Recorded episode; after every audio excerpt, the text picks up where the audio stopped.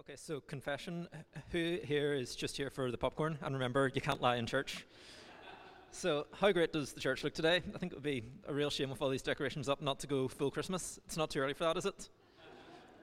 Uh, been awkward if Phil had said no to going full Christmas there. I'd have had to have started from scratch.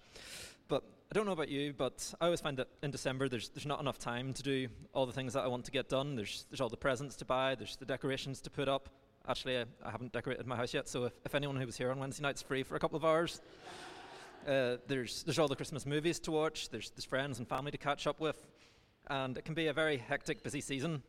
So, one way that I've found to, to save a bit of time is to, to skip over all the Hallmark movies. See, until I met Sheriff, I didn't realize that they were a thing, but now I know they're, they're very much a thing.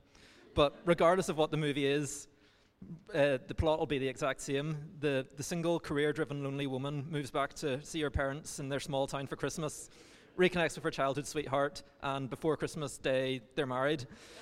but thankfully, we're, we're looking at a much better Christmas movie this weekend, the, the classic Elf. So if you want to play the, the first clip. Okay, so I know that those of you that were here last week, now anytime that we're playing a clip, that you're going to be watching that stage door of anticipation.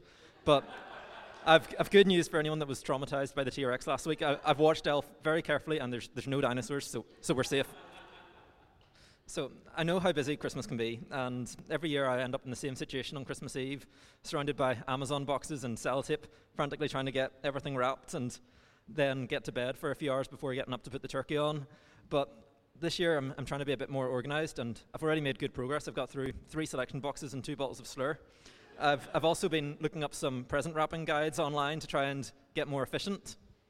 So please, please don't call the RSPCA on me. but getting to the more serious point, I, I, I, want to help all of you in, in the midst of the busyness of the next few weeks to really keep the focus on Jesus at the center of the Christmas season. See, the story of Elf is of a son who leaves his home in the North Pole to look for a father who had abandoned him.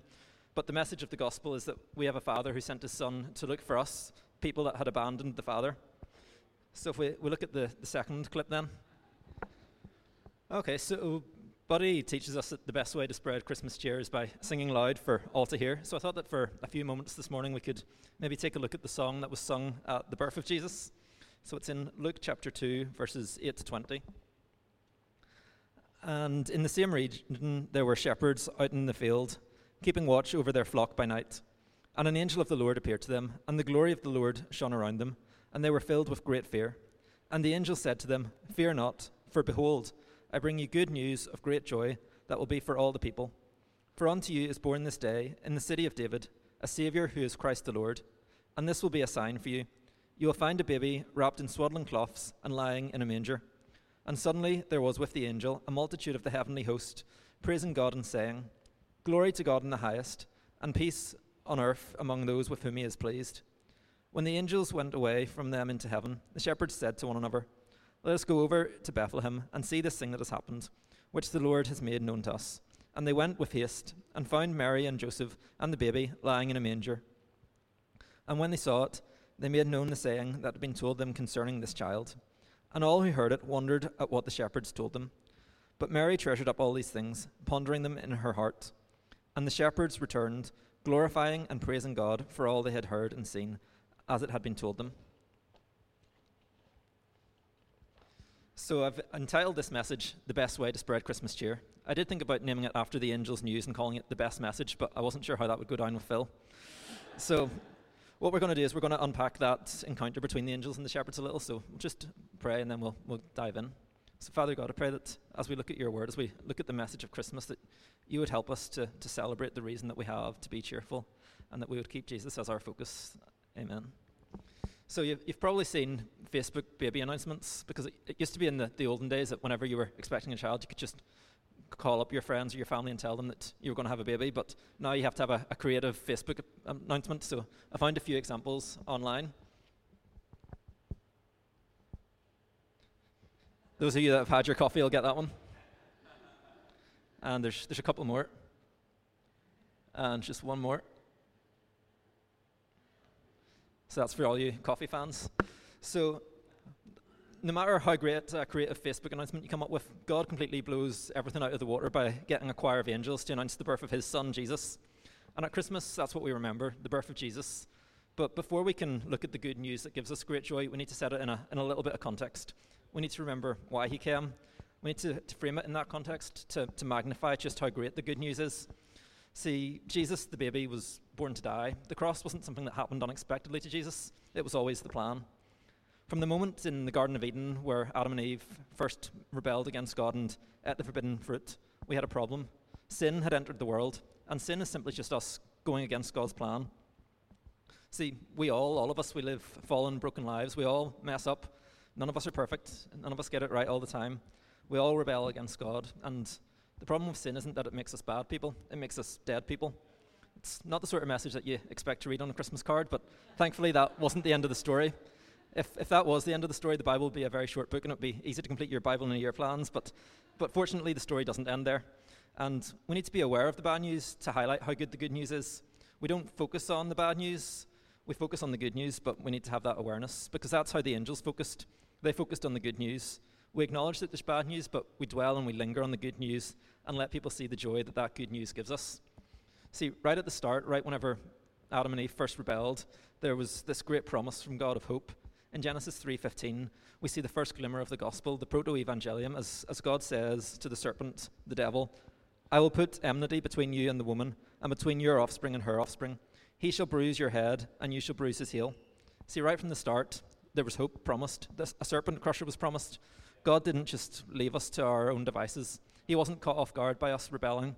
He always had a plan. He won't just give up on us the moment we turn away from Him. Our sin will never be so great that God's grace can't overcome it. See, right from the start, Jesus knew that He was going to die for us. He knew He would take our sin upon His shoulder, as we sang, and He knew that then the sin curse would be broken. He knew the cross was where He was headed. That was what the angels proclaimed that the Savior had come. Jesus knew He'd come to save us, to redeem us, and to restore us to relationship with God.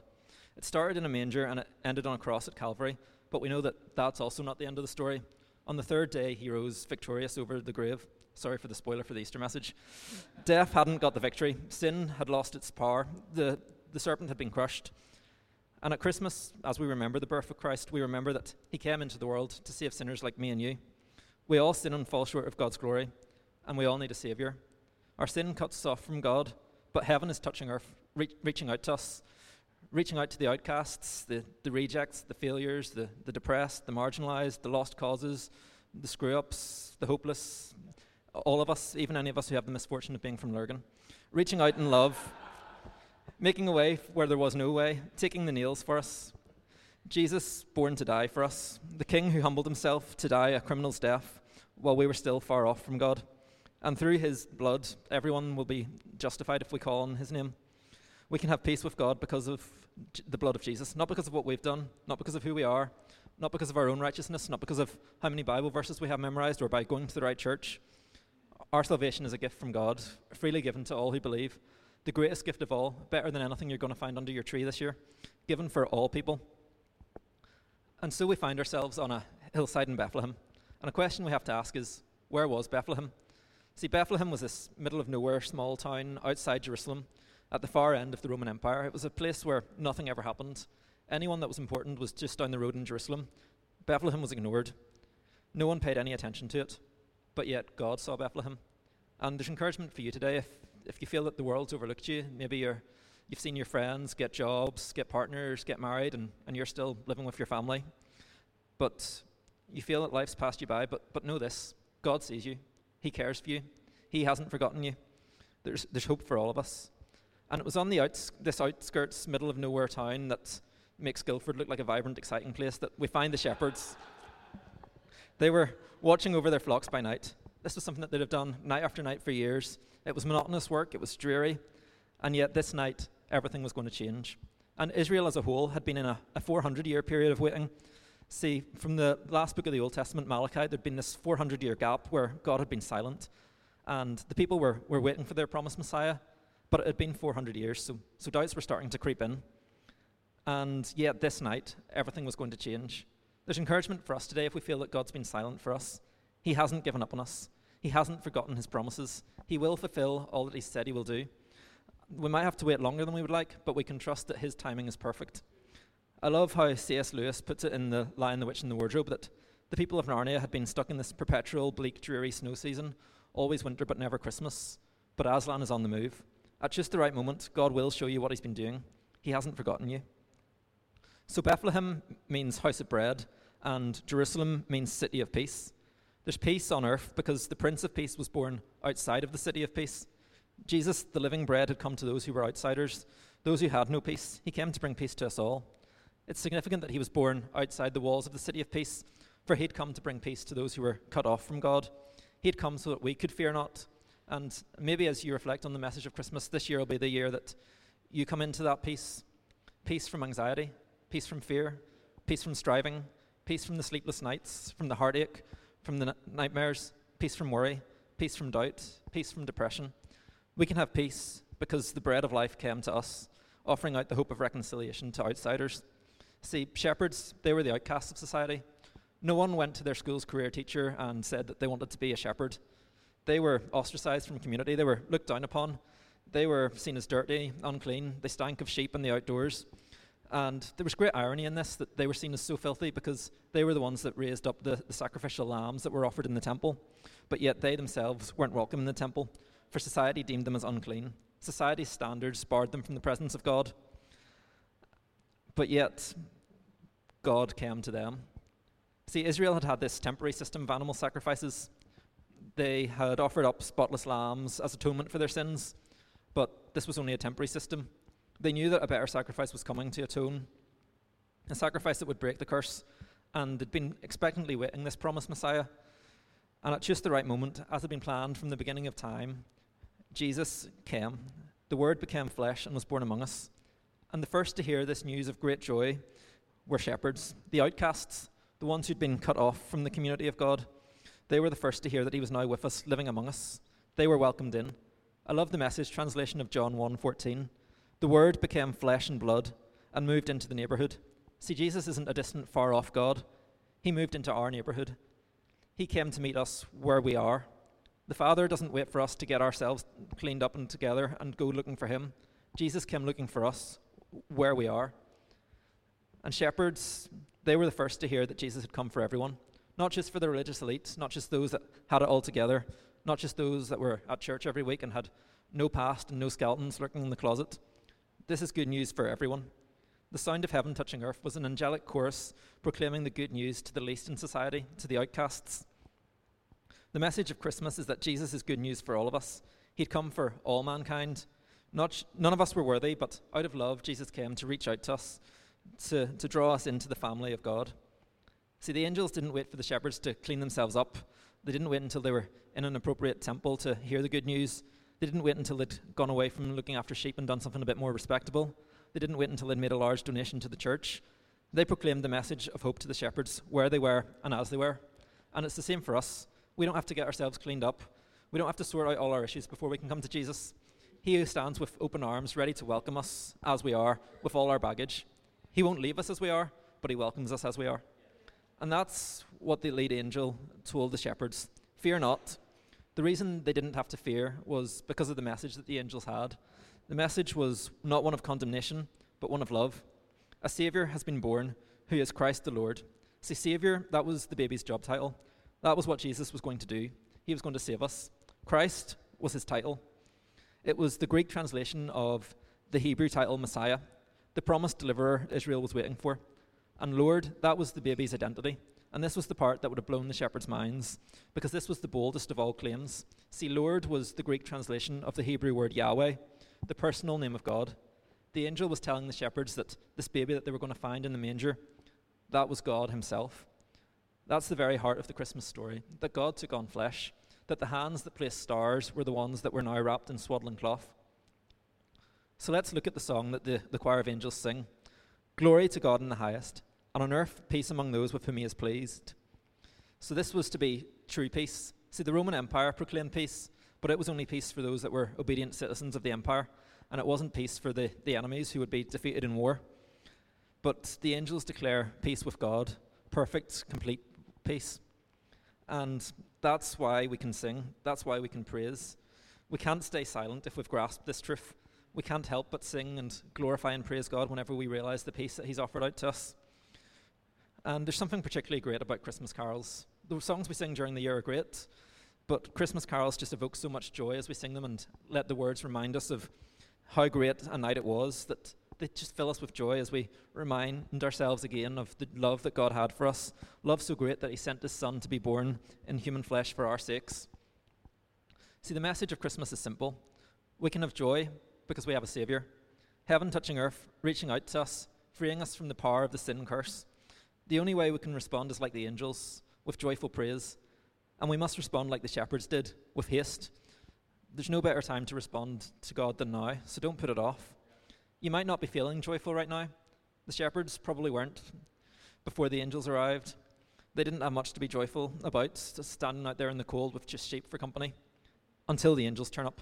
See, everything changes when we realize that what we see now isn't all that there is. We can have hope and therefore joy in all circumstances because we know the end of the story.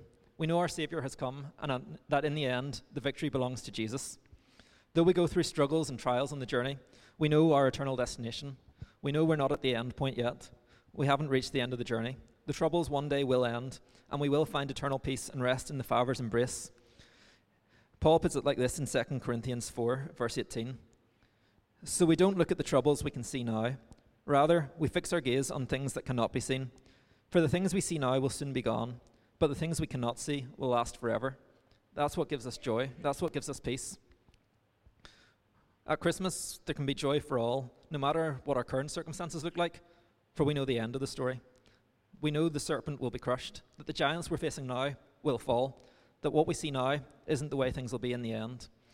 So may you be full of the joy of the Lord in all things this Christmas, for we know we have a Saviour who has come to, to reach out to us and to, to draw us back. As outcasts, we've been drawn into the family of God it fills us with joy because you just, you just can't be a gloomy Christian, especially at Christmas.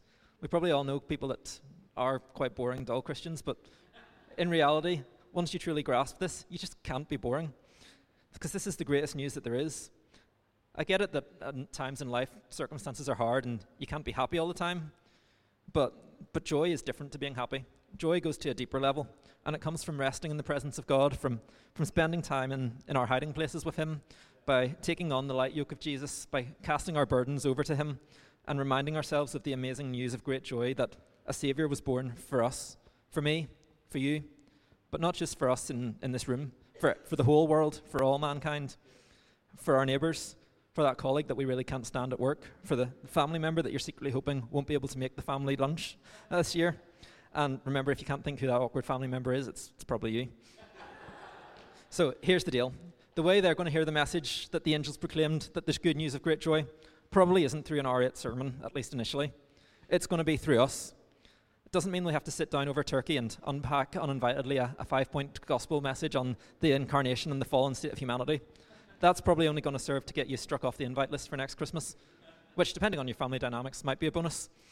But what I would suggest is a better approach is to just be really full of joy this Christmas, like, like really full of joy, to the extent that you make Buddy the Elf look grumpy full of contagious, radical joy. Doing everything short of sin, obviously, to, to have joy and to, to get your family and friends to, to start asking questions, to ask just how you can be so joyful whenever they're busy stressing over getting presents and cooking turkey. And then you'll be able to explain just why Christmas is so important. You'll be able to present to them the, the reason for our joy and explain the real meaning of Christmas that God is with us and we're no longer cut off from Him, that He came to be near to us, he came to invite us and to, to draw us in. And that's the reason we have joy, because we know that God loves us, regardless of our past, without us having to strive to earn it. He loves us. See, the best way to spread Christmas cheer isn't by going around complaining about people taking Christ out of Christmas. The best way to spread Christmas cheer is by being full of the joy of our salvation, by singing out loud for all to hear songs that tell of the good news of great joy, by letting the witness of our lives sing out. You see, what's going to change people's lives isn't us giving them information, but by them seeing life transformation modeled out in our life. That's why we're so keen on, on group Christmas parties here at R8. We want people to see the joy that we have. We invite them to come and see. We invite them to come and find their place in this story of grace because God didn't just give us information about His Son, He sent His Son into the world, into our story, so that we could have peace and joy. So uh, I said at the start I wanted to help you keep your focus on Jesus this Christmas I'm sorry to disappoint any type A personalities who were hoping for a list of five simple steps to follow. I'm not going to give you that. See, N.T. Wright puts it like this Tell someone to do something, and you'll change their life for a day. Tell someone a story, and you will change their life. So, what I'm going to do is not give you a list of simple things to follow. I'm just simply want to invite you into the story, into the story of Christmas, into the story of, of joy, of peace, of reconciliation, of hope for the outcasts. So come, spread Christmas cheer by getting caught up in that story and letting the joy that finding our place in the story of grace brings be seen in our life. Ponder on and treasure the story of the Son of God born as a baby. Live out the joy that story brings and, and let it change the lives of those around you. So, as the band wants to maybe come up and make this final part sound extra holy, our clip from Elf ended with the people of New York listening and hearing the sound of singing, the sound of Christmas. And maybe that's how we need to end too, by listening. Can you hear it? The sound of heaven touching earth, the song of love that echoes through the ages. Can you hear it? The sound of heaven touching earth, the sound of chains being broken and captive souls being released through the power of the blood of our perfect Lamb, the one who left the throne of heaven to come down to earth, reaching out to us, humbling himself to death, even death on a cross. Have you heard it personally? Have you heard your chains be broken? Have you let Jesus set you free? See, the sound of chains being broken enables us, like the shepherds, to glorify and praise God. Can you hear it? The sound of heaven touching earth, the sound of angels rejoicing, the sound of outcast shepherds praising, the sound of joy breaking out as the lowest of the low realize that though society excludes them, in the kingdom of God, they're welcomed in. The sound of hope for each of us as we realize that we are not beyond redemption. No matter how low and outcast we feel this morning, God doesn't give up on us. He invites us into the family, He welcomes us home.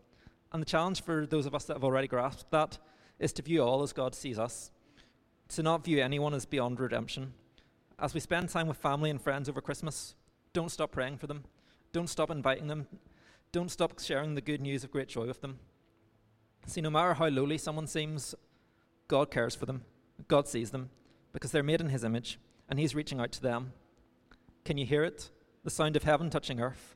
The sound of hope that resounds through the ages as people realize that God has a plan and it's been in place from the start and that it's a perfect plan.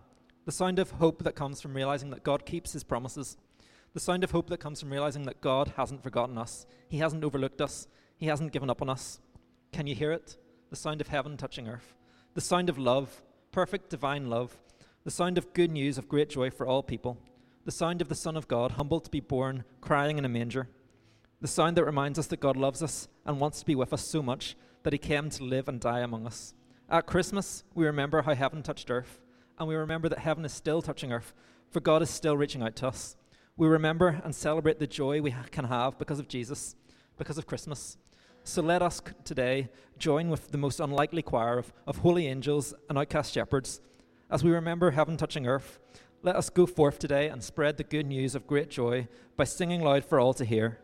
Glory to God in the highest heaven, and peace on earth to all whom God favours.